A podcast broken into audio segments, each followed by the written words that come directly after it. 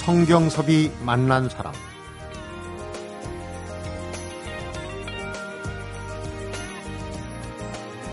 경제정책과 국가 비전에 대한 소신만큼은 누구보다도 뚜렷하다는 평을 듣고 또 꾀주머니라는 별명이 붙을 정도로 아이디어와 문제 핵심을 짚어내는 분석 능력이 매우 뛰어나다는 평도 듣고 아울러서 정치와 경제 분야에 대한 식견과 통찰력에 있어서는 그 누구에게도 뒤지지 않는다. 이런 평가를 받는 분입니다. 바로 어제 이 시간에서 만나보고 있는 분이죠. 성경섭이 만난 사람 오늘은 건전재정 포럼을 이끌면서 정치 경제 방향타 역할을 하고 있는 강봉균 전 재정경제부 장관을 만나봅니다.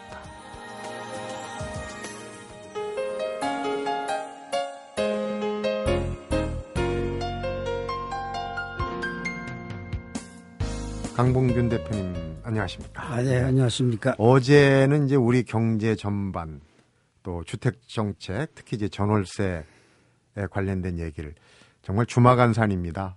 30여 분의 그런 큰 덩어리 얘기를 한다는 게 참 어렵긴 한데 오늘 좀 보완을 해보겠습니다. 우선 이 얘기부터 좀 여쭤보고 싶습니다. 지난달 말로 이제 박근혜 정부가 6개월 보통 예전에 이제 허니문 그래가지고 6개월 정도는 봐주고 그 다음부터는 이제 좀 순서를 해도 한다 이런 이제 구도인데 외교 안보는 뭐 잘 하고 있다는 평가는 나온 것 같아요. 근데 경제는 물음표가 붙거든요. 글쎄요. 그런데 어떻게 보십니까? 서민들 입장에서는 어, 우리 대통령이 미국 같은 나라, 중국 같은 나라에 가서 어, 정상회담을 잘 하는 거 보면은 든든하지요. 네. 그래도 일상으로 돌아오면은 먹고 사는 문제에 부딪히기 때문에 예를 들면은 자식들을 다 공부를 마쳤는데 도저히 어, 취직이 예, 안 된다. 네. 아, 이런 문제랄지. 어, 그 다음에 이게 은행 같은데 빚을 많이 졌는데 이걸 언제 갚을까 항상 네. 걱정을 하고 있다든지 어, 이러면은 그 대통령이 에, 이런 문제를 어, 뭐 푸는 이런 그 방향으로 가야 되지 않는가 네. 이런 이제 생각들을 어, 당연히 하겠죠. 하게 되겠죠. 네. 음, 그 이제 저는 이제 정부 출범 6개월이기 때문에 그런 성과를 네.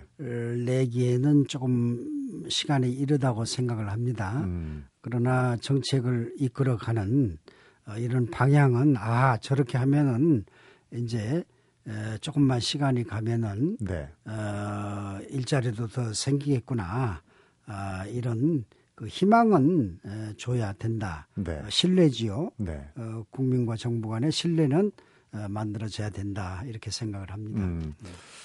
오늘 칼럼에 보니까 골프에 비유해서 방향은 맞는데 거리가 안 난다. 그러는데 그 얘기는 어떻게 보십니까? 방향은 맞는데 거리가 안 난다. 지금 세계 환경이 어려워요. 네. 어려워서 어, 앞으로 2, 3년 정도 시기를 우리가 어, 잘 견뎌야 되는데 에, 예를 들면은 미국이 이른바 양적 완화라 해서 달러 공급을 줄이면은 어디가 타격을 받느냐 신흥국가 요즘 인도, 인도네시아, 난리잖아요. 뭐 터키, 네. 브라질 같은 어, 이런 나라들의 돈값이 그냥 계속 추락하고 주값도 네. 떨어지고 이러지 않습니까?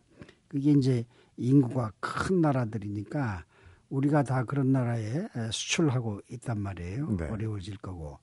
그 다음에 또 하나가 중국입니다. 사실은 어, 그동안에 중국이 우리 얼마나 좋은 수출 시장 노릇을 해줬어요. 네. 그런데 중국은 지금 굉장히 심각한 어, 이런 국면으로 들어가고 있어요. 네. 그래서 어, 이제 정말로 중국의 이, 이 신용 거품, 음. 중국은 국영은행이 많은데 이런 데서 돈을 너무 함부로 빌려줬단 말이에요. 네. 그동안에 이제 선진국의 돈, 돈들이 막 그 넘쳐서 들어오니까 어, 그랬는데 어쨌든 이런 신용 거품만 있는 게 아니고 또 지방에 가면은 엄청나게 건물들을 지어놨어요. 네. 어, 사실은 활용도 잘 되지 않는 지방 관리들이 업적 과시하느라고 네. 어, 부동산 거품을 만들어 놨다고요. 이것도 어, 놔두면 안 되지 않습니까? 이런 문제. 그래서 중국이 전체적으로 이제는 이 안정 기반을 다지지 않으면은 앞으로 어렵겠다. 새로 시진핑 정권에 들어서 가지고 이걸 알게 됐다고요. 네. 알게 됐으니까 이러면은 옛날에는 중국은 보통 뭐 9, 9% 10% 성장은 저절로 되는 걸로 알았는데 이제는 어, 7% 이상 성장이 어렵다. 네. 이러면은 결국은 우리 수출 시장이 위축되는 거 아니겠어요? 우리한테는 빨간불이 켜진 거란 말이에요. 네. 에, 이런 어려운 그 대외 여건을 뚫고 어? 어떻게 하면 우리 경제를 살릴 거냐 이게 고민인 거지요. 네. 그러니까 어, 수출 환경이 좋지 않다면은 결국은 어, 국내 내수 어, 민간 소비가 됐든지 기업들 투자 네. 이걸 살려야 되지 않겠어요? 그렇겠죠. 어 그런데 어, 지금 민간 소비가 늘어나지 않는다고요. 이게 뭐 저 주택값은 어, 계속 떨어지고 네. 어 있고 또 일자리는 안 생기고 하기 때문에 민간 소비도 어렵고요. 그 다음에 기업들이 에, 대기업 같은 경우에는 300조나 돈은 되는 돈을 갖고 있다고 그러는데 네. 아, 안 해요. 주로 어디다가 투자를 하느냐? 해외에다 합니다. 음. 예. 뭐 삼성 전자가 됐든지 현대자동차가 됐든지 에, 미국이나 어, 유럽 같은데 시- 중국 같은데 이런 데다가 엄청난 투자를 하지 국내에는 투자를 안 한단 말이에요. 네. 그러니까 투자도 안 되지. 어, 이러면은 아무리 우리가 복지가 중요하다고 해도 어, 경제 활력이 죽으면은 되겠느냐 네. 이런 걱정을 하니까 아, 아까 말씀드린 것처럼 이 박근혜 정부가 뭔가 앞으로 희망이 있다 이런 것을 보여주려면은 정책이 어느 쪽으로 가야 되나 네. 국민들이 주시하고 있는 거지요. 음, 그쪽 방향을 말씀을 하시는군요. 또 한 가지는 요즘 뭐 도와 언론에 시끌벅적합니다. 그러니까 후보 시절에 공약 중에 하나가 이제 지하 경제에 양성화입니다. 양성화인데 사정기관들이 굉장히 바빠요. 근데 이런 부분은 어떻게 보십니까? 경제하고의 관련해서 보면. 그 내야 될 세금을 내지 않고 지하 경제를 통해서 돈을 벌고 하는 이런 사람들 네. 다스려야 되는 거지요. 어, 그러나 이게 목적 자체가 어, 거기에서 많은 어, 세금을 걷어서 복지 재원으로 쓰겠다. 이런 목적을 가지고 어, 세무서 사람들이 세무조사를 하면은 네. 무리가 생긴다고요. 음. 그러니까 얼마를 걷어야 되겠다. 이런 그 타겟을 가지고 세무조사를 하는 것을 나는 별로 좋, 좋게 생각지를 않아요. 네. 그러니까 구조적으로 소위 지하 경제라고 그러면은 예를 들면 가짜 휘발유를 만든다든지 음. 경마나 이런 거 부정으로 네. 이런 일을 한다든지 어, 이런 것을 다스릴 때는 혹은 대기업들이 이 탈세를 네. 하- 한다든지 상속세 같은 음. 것을 탈세한다든지 이런 것은 그렇게 탈세를 하면은 정부가 용서하지 않는다. 네. 이 본보기를 보여주는 데 목적이 있는 거지.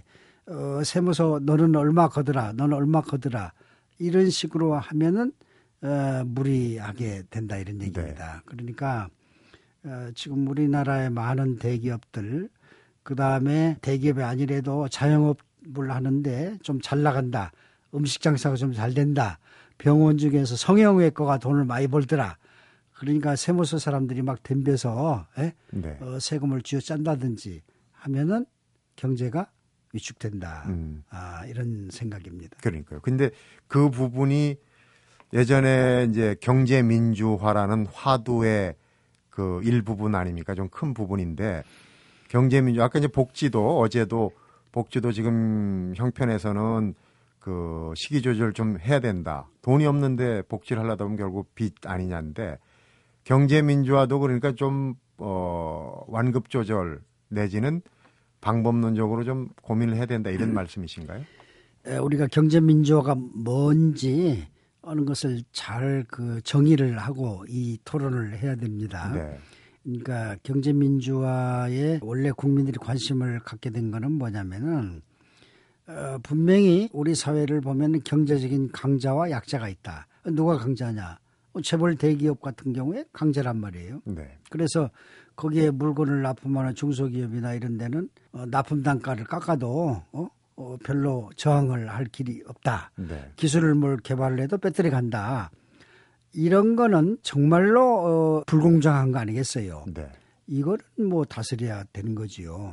그리고 자기 그 재벌의 어, 친척이랄지 많은 사람들 퇴직 한 예? 임원들 네. 이런 사람들한테 기업을 만들으라고 그래서 음. 재벌들이 계속해서 그걸 뒷받침을 해주고 물건을 사주고 네. 하면은 다른 기업들이 장사가 안 될 거 아니겠어요. 그렇죠. 어, 이런 이걸 이제 일감 몰아주기라고 한다고요. 네. 이렇게 경제적인 강자가 그 경제력을 남용을 해- 하고 횡포를 부리고 하는 이런 거는 철저히 막아야 네. 우리 사회가 아 내가 열심히 하면 기회가 있다 에, 공평하다 네. 이런 생각이 있어야지 열심히 이럴 거 아니겠습니까 아무리 이래 이래 봐도 에? 에, 경제적 강자들한테 잘 보이지 않으면은 에? 에, 아무리 열심히 해도 소용없는 사회다 네. 이러면은 안, 된. 안, 된, 안 네. 된단 말이에요 이게 원래 경제민주화의 본래 목적입니다 네. 그런데 아니 일부에서는 또 우리나라 재벌이 뭐냐 군사 정권 시절에 에, 정부의 특혜를 받아서 컸지 않느냐 네. 아, 이 재벌이라는 게 이렇게 크게 비대해 있다는 것 자체가 문제다 이걸 눌러야 된다 음. 억제해야 된다 그리고 주식도 몇 퍼센트 갖고 있지 않으면서 여러 가지 계열 기업을 거느리고 있는 건 잘못된 거다. 이런 생각까지를 가지고 지배 구조를 에, 이게 에, 바꿔야 된다. 음. 이렇게 하면은 이거는 무리가 생긴다 이런 얘기예요. 네. 그러니까 어, 박근혜 정부도 어, 이런 공약을 했어요. 어, 신규 순환 출자는 금지다. 기존 순환 출자도 서서히 줄여간다. 이랬잖아요. 순차적으로 하겠다는 아, 거죠. 그렇습니다. 네. 그러니까 아, 이런 거는 이른바 우리가 지배 구조라고 하는데 경제 그 상황에 맞게끔 속도를 조절하고 그 다음에 자꾸 과거를 되돌아보고 에? 어, 너는 특혜를 많이 받았으니까 이제 혼 좀 나봐라. 이런 식으로 하지는 말자 이런 음. 얘기예요. 그래서 그 이외에도 뭐 금산분리 같은 것도 있습니다. 네. 어, 재벌 기업들이 에, 여러 가지 금융기관들 갖고 있는 거 네. 어, 이런 거는 에, 좀 엄격하게 에, 대주주 자격을 심사하겠다든지 이런 등등의 일들을 서둘르면은 결국은 아까 얘기한 대로 어, 300조라는 돈을 갖고 있는 재벌들이 투자를 안 하면은 네. 에, 어떻게 경제가 살아나겠느냐 음. 이걸 나눠서 좀 생각을 하자 이런 얘기예요. 네. 예전에 병폐는 물론 손을 봐야 되고 바로 잡아야 되지만 순차적으로 경제 자체를 죽이면 안 된다 그런 말씀으로 이해가 되는데 어제 오늘 이제 쭉 경제 얘기를 하다 보니까 너무 딱딱해요. 나머지 시간은 우리 강 장관님 장관이라고 네. 호칭을 하겠습니다만은 어, 어떻게 관료 생활을 하고 지금 정계 은퇴 이후에는 또 어떤 생각을 갖고 계신지 그런 부분도 좀 궁금하네요. 특히 어, 사범학교 졸업하시고 처음엔 어, 20세가 되기 전에 초등학교 선생님도 하신 걸로 알고 있어요. 그때 얘기도 좀 궁금하기도 하고요. 성경섭이 만난 사람 오늘은 건전재정포럼 대표 강봉균 전 재정경제부 장관을 만나보고 있습니다.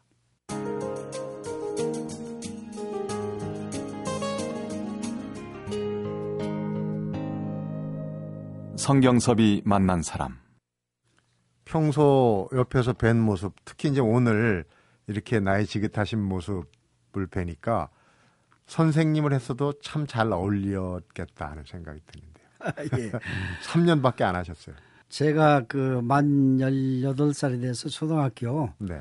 어, 교사 발령을 받았던 때가 1961년. 어, 그때 이제 그 어, 군사정부가 새마을운동이라는 걸 저, 대대적으로 벌리니까 어, 시골에는 새마을 운동하는 청년회, 부녀회 이런 네. 게 만들어졌고 조직들이 많았어요. 에, 초등학교 교사들이 그 지도 교사입니다. 음, 음, 그래서 이제 빈곤 탈피 이 명분으로 쿠데타를 일으킨 거 아니겠어요? 네. 어, 저는 이제 한편으로 아, 그 진짜 어, 이, 이 나라를 예, 빈곤에서 건져내려면은 나는 또 뭘 할 수 있겠는가 이런 생각을 하면서 저도 네. 경제학을 공부를 어, 해야 되겠다. 네.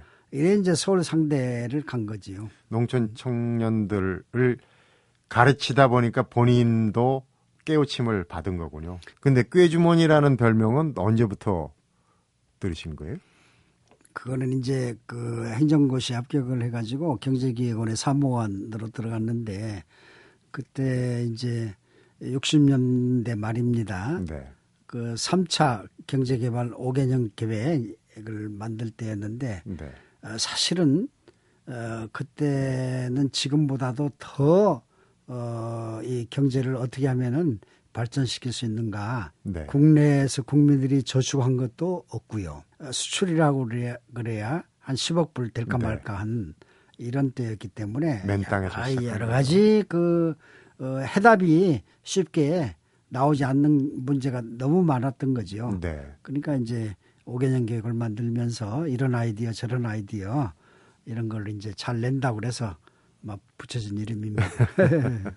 그 노동부 차관, 그러니까 그때 경제개혁은 관료들 중에 뭐 그 다음에 잘 나가신 분도 있고 또 상대적으로 좀 늦으신 분도 있고 그런데 그 후자에 좀 중간에 속하셨던 때가 있어요. 노동부 차관 때. 그래서 이제 공직 생활 좀 접겠다는 그런 어 말씀도 하시고 그런 때가 있었던 것 같은데 결국 그때를 지나고 뭐 대기만성이랄까 더 오래 길게 아, 중요한 자리를 많이 거치셨는데 그때 얘기를 좀 한 자락 해주시죠. 그때 노동부 차관 시절에. 어, 국장 차관보까지는 사실은 일을 열심히 하면 올라갈 수가 있어요. 네. 어, 그래 경제기획원의 에, 경제기획국장을 제가 4년 했고 차관보도 4년 가까이 했는데 네. 이게 차관을 잘 안 시켜주더라고요.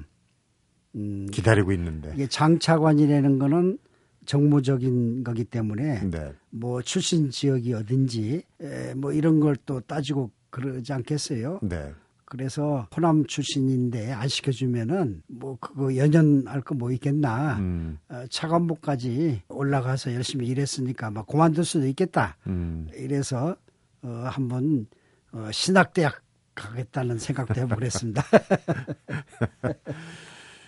그러니까 그때 당시에 뭐 지금 와서 하는 얘기지만은 그 약간의 지역 차별이 있었다고 또 알고 있었고 그런 걸 좀 느끼셨군요. 그 당시에. 에, 고비 고비마다 뭐 그런 일이 한두 번이 아니지요. 음. 예. 지금 기억하시는 그러니까 그 군사는 대학 오면서 이제 그쪽에선 떠나셨을 것 같은데 어린 시절 쭉 지내신 그 군산에 대한 기억은 지금 어떤 게 제일 기억에 남습니까? 아, 예, 예. 저, 제가 태어난 군산이 사실은 일본 사람들이 쌀 수출 해가기 위해서 네. 만들어 놓은 신항이죠. 예, 네. 뭐 새로운 항구 도시지요. 그러면서 그 미국의 선교사들이 호남 지역에 맨 먼저 들어온 지역 중에 하나입니다. 네. 아, 그래서 제가 태어난 동네는 그 선교사 타운이었는데 그분들이 교회, 학교, 병원 이세 가지를 같이 지었어요. 네. 그래서 뭐 어려서부터 기독교 이런 영향도 많이 받고 이렇게 에, 컸습니다. 네. 그리고 그 지역이 조금 음, 새로 만들어진 항구 도시이기 때문에 에, 충청도 사람, 전라남도 사람 어, 이런 사람들이 많이 와서 도시를 형성을 네. 했기 때문에 노동력이 많이 음, 개방 되는. 개방적입니다. 네. 음. 이 지역적으로 그렇게 베타적인 음. 이런 게 좀 적어요. 개방적이에요. 네. 예, 예. 그렇군요. 어, 노동부 차관, 이게 차관보 시절에 이럴 바에는 신학대학을 가겠다. 이제 그 이후에 또 뭐 승승장구하시고 삼선 의원도 하시고 정계 은퇴하는 과정에서도 조금 서운한 부분이 있었어요. 그렇죠? 그 이제 뭐 물갈이론 이런 데 해가지고 어, 지난 19대 공천에서 배제가 되면서 이제 은퇴 선언을 하셨는데 어, 그때 은퇴하시면서 하신 얘기가 몇 가지 있습니다. 기억을 다 하시는지 모르겠지만은 민주적인 국가 경영은 선악 문제가 아닌 선택의 문제다. 지금 같은 시기에 지금 여야가 뭐 어, 한치 양보 없이 지금 국회도 공전되고 있는데 지금 같은 때 필요한 얘기가 아닌가 싶어요. 좀 되새겨 볼 만한. 그 민주당에 있으면서 어 우리가 이념에 갇혀 있어서는 안 된다. 네. 어, 이런 얘기를 어, 중요한 사안이 나올 때 에, 들어 한 거지요. 네. 어제 주택 얘기를 했지만은 우리나라의 전월세 가격이 오르기 시작한 게 최근의 일이 아닙니다. 네. 벌써 3년 전부터 그랬어요. 오래됐어요. 네, 그래서 그때 제가 민주당 의원들 한 40명 가까이 모인 연구회에서 이런 얘기를 했어요. 우리 한번 생각을 해보자. 은퇴자가, 퇴직자가 예를 들면 퇴직금을 한 5억쯤 받았다고 치자. 네. 이 사람이 상가를 사가지고 세를 놓으면은 투자고 집을 사서 세를 놓으면은 투기고 이렇게 생각을 하면은 어떻게 어, 세 들어 사는 사람들이 누구 집을 빌려서 사겠느냐. 네. 그러지 말고 어, 집을 에, 사지 않겠다는 사람들은 누군가가 집을 두 채, 세 채를 사가지고 세를 내놔야 될 거 아니냐. 네. 그 사람들한테 세제로 막 증벌적으로 이거는 나쁜 놈이다. 이렇게 해서는 절대 전월세 문제가 해결 안 된다. 음. 저는 3년 전부터 그랬어요. 그런데 아 그 말이 맞다고 하는 사람도 있고 에이 저거는 에? 부자들 있는 에? 사람 아, 편이다. 있는 사람들 편을 드는 소리다. 이런 생각에서 벗어나지 않는 어, 이런 걸 제가 안타깝게 생각을 했던 거지요. 네. 이제 그건 공식적인 자리에서 하셨던 민주적 국가 경영 얘기고 음. 사석에서는 또 그런 얘기를 하셨어요. 부인께서 이제 다 그만두면 돈은 어디서 벌어오냐 그러셨다면서요. 지금 저는 공무원을 할 때나 국회의원을 할 때나 그런 자리에 있으면서 어, 사사로운 이익을 취하는 거는 죄악이다 이런 생각을 가지고 해왔어요. 사실은 국회의원까지 작년에 그만두고 나니까 어, 남은 것은 어, 사는 집하고 그다음에 이제 퇴직금밖에 아니 저, 저 연금밖에 없더라고요. 그래도 뭐 연금 있으니까 예? 네. 어, 뭐 굶지는 않겠다 이런 생각을 했는데 별로 어, 집에서는 그래서 크게 대접을 못 받습니다. 음, 우리 저 김능한 전 대법관이 편의점 아저씨를 통했잖아요. 근데 결국 그분도 생활의 어떤 그 연속이 안 되면은 추구하는 바가 제대로 이루어지지 않는다. 뭐 그런 판단에 이제 대형 로펌을 갔다. 본인의 판단이죠. 본인의 판단인데 여담으로 한번 여쭤봤습니다. 무엇보다도 그 강 전 장관님께서는 치우치지 않은 얘기도 하지만 또 바른 소리, 바른 소리가 또 너무 앞서 나가면 또 입 바른 소리라고 얘기도 하고 그러는데 그래서 별명이 미스터 대나무 아까 이제 꾀주머니 얘기도 했지만은 어, 어제 오늘 이틀에 걸친 그 인터뷰의 말미는 좀 바른 소리를 듣는 그런 시간으로 마무리를 좀 해볼까 하는데 왕왕 그렇게 얘기하잖아요. 교수님이 장관 될 때. 그러니까 제야권에 있을 때하고 제도권에 있을 때하고 생각과 하는 말이 달라진다 이런 얘기를 많이 듣고 보거든요. 강 전 장관님께서는 그런 부분에 대해서는 어떠십니까? 어, 글쎄요, 뭐, 저, 장관들을 하고 싶은 사람들이 많이 있지요. 있는데, 우리나라가 이제 장관 청문회를 하잖아요. 네. 그래서 따지는 게 위장 전입을 했느냐, 안 했느냐. 네. 뭐 이런 걸 많이. 몇 가지 예, 세트가 예, 있잖아요. 있는데, 위장 전입했느냐, 또 그다음에 음, 그저 부동산 거래할 때 네, 예. 어, 다운 계약서를 썼느냐. 썼느냐 뭐 아, 몇 가지 이런 걸 있어요. 하는데, 원래 그 인사청문회 제도를 도입한 본 뜻은 그 사람의 사고가 네. 그런 공직을 맡을 수 있는 책임감 있는 사람이냐 아니냐 이걸 가리는 거라고요. 네. 그래서 제가 알기로는 어, 미국 같은 나라는 어, 그 사람이 학교 다닐 때나 그 이후에 사회 활동을 하면서 했던 얘기들 있지 않습니까? 네. 이런 것들이 왔다 갔다 하지 않는 음. 일관성 있는 어 그러니까 만약에 어떤 사람이 교수면 교수 하다가 어 장관 임명 받아서 청문회 나왔으면은 그때 청문회 자리에서 하던 게 과거 자기가 대학에서 하던 얘기와 영 받아들이는 얘기를 하면 그건 안 되는 거지요. 네. 음, 그좀 일관성이 존중되는 어, 그래야지 이제 신뢰가 생긴다 네. 이렇게 생각을 합니다. 그러니까 어, 우리나라는 어, 대통령한테 잘 보여야 되니까 예? 자기가 과거에 어떤 생각을 했고 어떤 말을 했는지 관계없이 에, 무조건 대통령 말을 따르는 게 최고의 생존을 위해서 좋다. 전략, 생존 예, 전략. 생존 전략이다. 네. 이런 사회는 저는 에? 어, 좋지 않다 이렇게 생각을 합니다. 네. 그런 맥락에서 공무원은 명예롭게 살아야 된다. 이제 아까 어, 집한 채하고 연금 남았다 얘기를 하셨는데 그런 이제 바른 소리를 하셨어요. 그 후배 관료들이 아마 그 얘기는 새겨 듣고 있을 것 같은데요. 저도 이제 올해 경제 관료를 하면서 여러 정권을 다 경험을 해봤고 어, 정권이 바뀔 때마다 나름대로 이런 시련과 우여곡절을 겪었습니다. 네. 어, 겪었는데 에, 결국은 아까 제가 얘기한 대로 어, 정권이 바뀌는 거는 직업 관료로서는 어쩔 수 없는 일이에요. 그렇죠. 뭐 우리가 어떻게 하겠어요? 그러는 거는 막 주어진 조건으로 치고 우리는 나라 경제를 책임지는 사람들이다 네. 하는 이 생각이 있어야 된다 이런 얘기예요. 제가 어, 국회 그때 재정경제위원회에 있으면서 어, 재정경제부 관리들한테 그랬습니다. 이게 정권이 바뀌니까 딴소리를 하는데 그러면 국민들이 어디 한 군데 믿을 때는 있어야 될 거 아니냐. 네. 그러면은 정권도 못 믿고 기업도 못 믿으면은 옛날에는 그래도 경제기획원에서 혹은 재정경제부에서 하던 얘기는 그래도 믿을 만한 얘기다. 네. 이래서 국민들이 마음을 놓았는데 왜 요, 자꾸 흔들리느냐? 그러지 말아라. 네. 국민들이 어딘가 믿을 때가 한 군데는 있어야 될 거 아니냐? 음. 그렇게 한 번 얘기를 한 일이 있어요.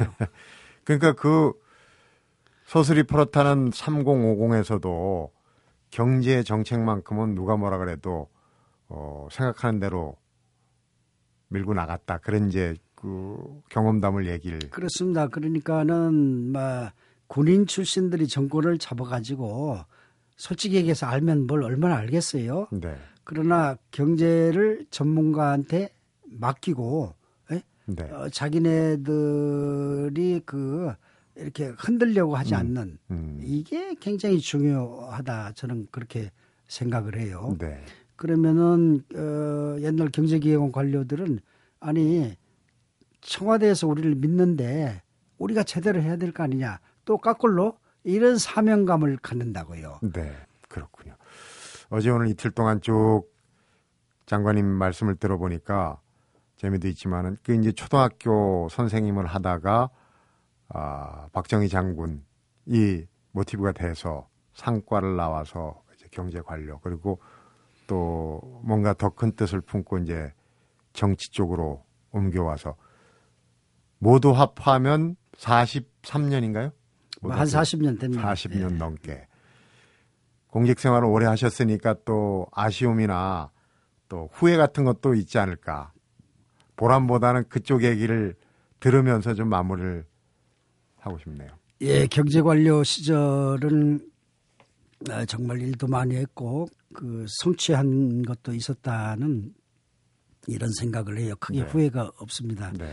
다만 정치는 에, 완전히 에, 타이에 의해서 전개에 들어갔지만은 그래도 한국 정치는 왜 바뀌, 바뀌어질 수 없는 거냐 이것도 바꿀 수 있는 거 아니겠느냐 네. 어, 이래서 뭔가 그 에, 무조건 여야 간에 편견을 가지고 싸울 일은 아니고 네. 예?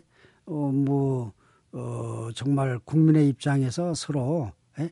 나라 일 잘 되도록 하는 정치 한번 만들어 보자. 네. 이런 생각을 가지고 어, 여러 가지 시도를 해봤는데 성공하지 못했습니다. 그래서 어, 정치는 어, 저는 이게 지금도 그런 생각을 해요.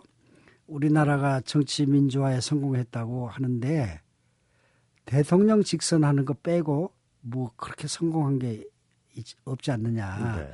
그러니까 대통령이야 뭐 어, 여야 정권 교체도 할 수 있고 그 다음에 요새 이제 금권 선거도 없어졌지 않습니까? 네. 그런데 국회는 왜 이렇게 예? 옛날 그대로고 정당은 왜 옛날 그대로냐 이걸 바꿔야 된다. 네. 아, 이러지 않고서는 지금 에, 소위 국회가 제 역할을 안고 이렇게 어려운 세계 경제 상황을 뚫고 나가기가 힘드니까 네. 아, 이걸 국민들이 그런 관점에서 어, 봐줬으면 좋겠다 음. 이런 생각입니다.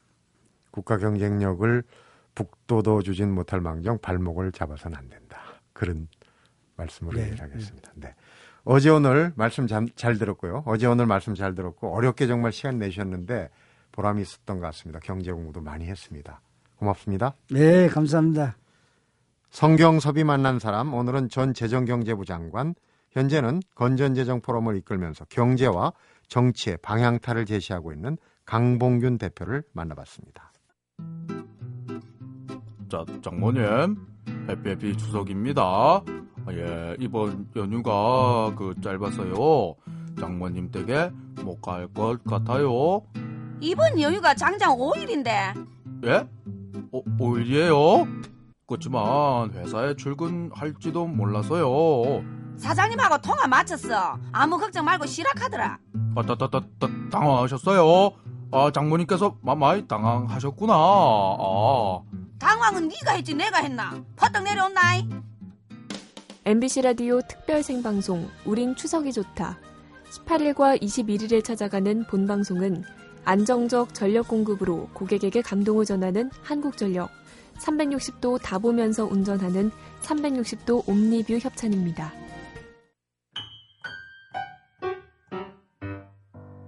세상에서 가장 큰 학교는 여성시대입니다. 여성시대를 들으시면 삶의 무게 앞에 당당한 사람들을 만날 수 있습니다. 그래서 인생이 뭔가, 어떻게 살아야 잘 사는 건가, 절로 배우게 되지요. 세상에서 가장 큰 어깨 동무는 여성시대입니다. 마음을 만져주는 친구처럼 의지가 되는 사람도 없죠? 여성시대 들으면서 전국의 청취자들이 응원해주고 인생의 선배들의 조언도 해줍니다. 매일 아침 9시 5분 MBC 표준 FM 여성시대 양희은 강석우입니다. 함께 해주십시오.